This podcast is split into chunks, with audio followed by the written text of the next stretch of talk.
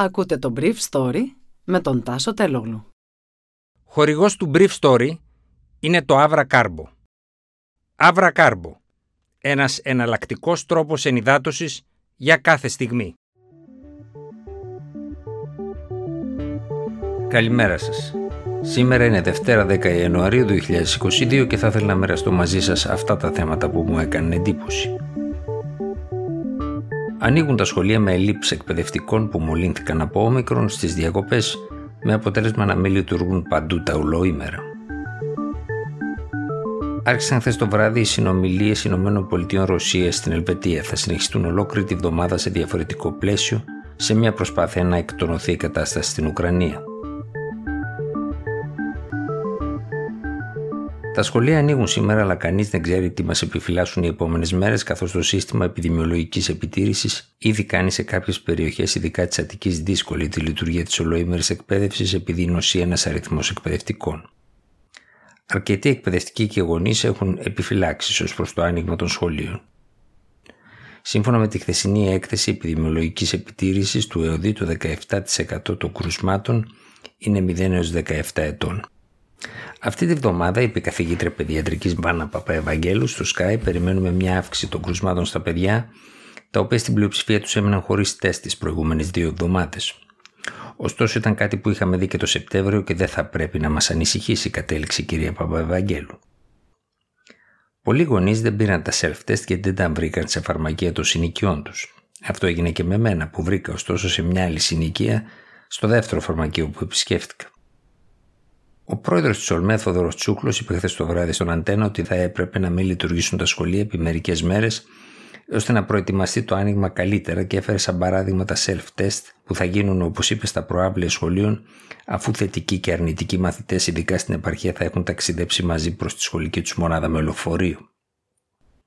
Ο διευθυντής πάντως ενός μεγάλου δημοτικού σχολείου στο κέντρο της Αθήνας μου είπε ότι θα δίνει τα τεστ στους γονείς σύμφωνα με το πρωτόκολλο και στη συνέχεια αυτοί θα γυρνάνε σπίτι, θα κάνουν τα τεστ στα παιδιά τους και εφόσον είναι αρνητικά θα επιστρέφουν στο σχολείο.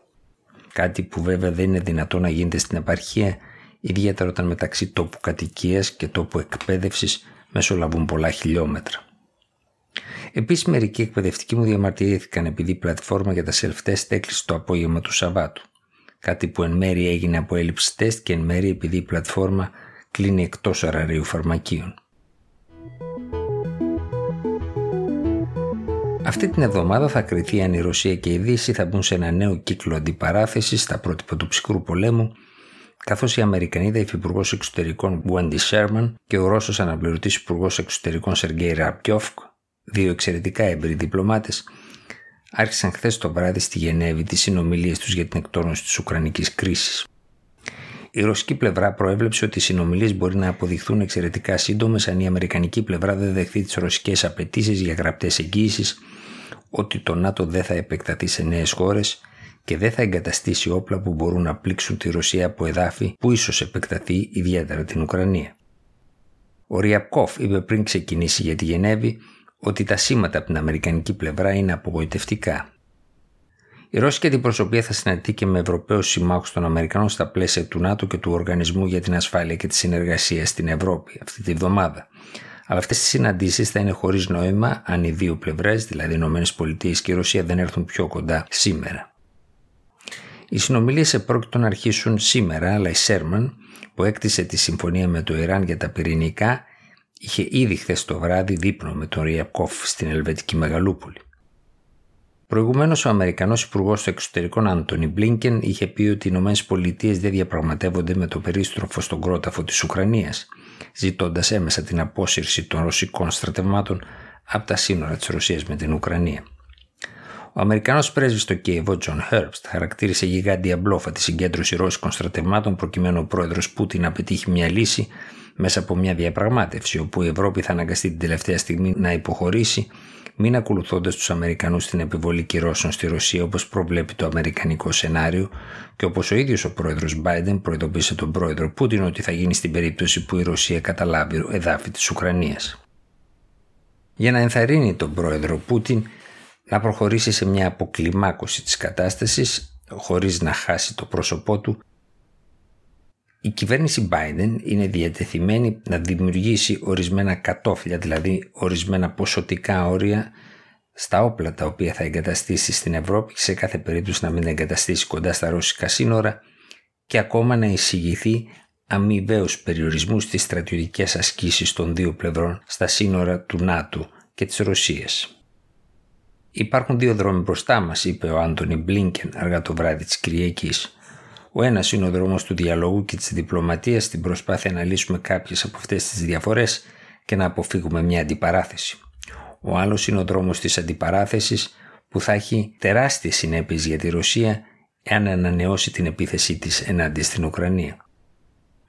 Εάν ο Πούτιν στείλει στρατεύματα πέρα από τα ουκρανορωσικά σύνορα, τότε οι Ηνωμένες Πολιτείες εξετάζουν το ενδεχόμενο να αποκόψουν τη Ρωσία από το σύστημα πληρωμών SWIFT σύμφωνα με πηγέ που έκαναν διαρροές στη Wall Street Journal. Αυτά πάντως τα μέτρα θα έχουν σαν συνέπεια να ανεβούν οι τιμές για την ενέργεια στις Ηνωμένες Πολιτείες και να τροφοδοτήσουν έτσι τον πληθωρισμό, κάτι που θα πλήξει τον πρόεδρο Biden. Ένα οικονομικό πλήγμα κατά της Ρωσίας έχει συνέπειες και στη Δύση, είπε ο Kevin Book, ένας αναλυτής ενέργειας στον όμιλο Clearview Energy Partners LLC.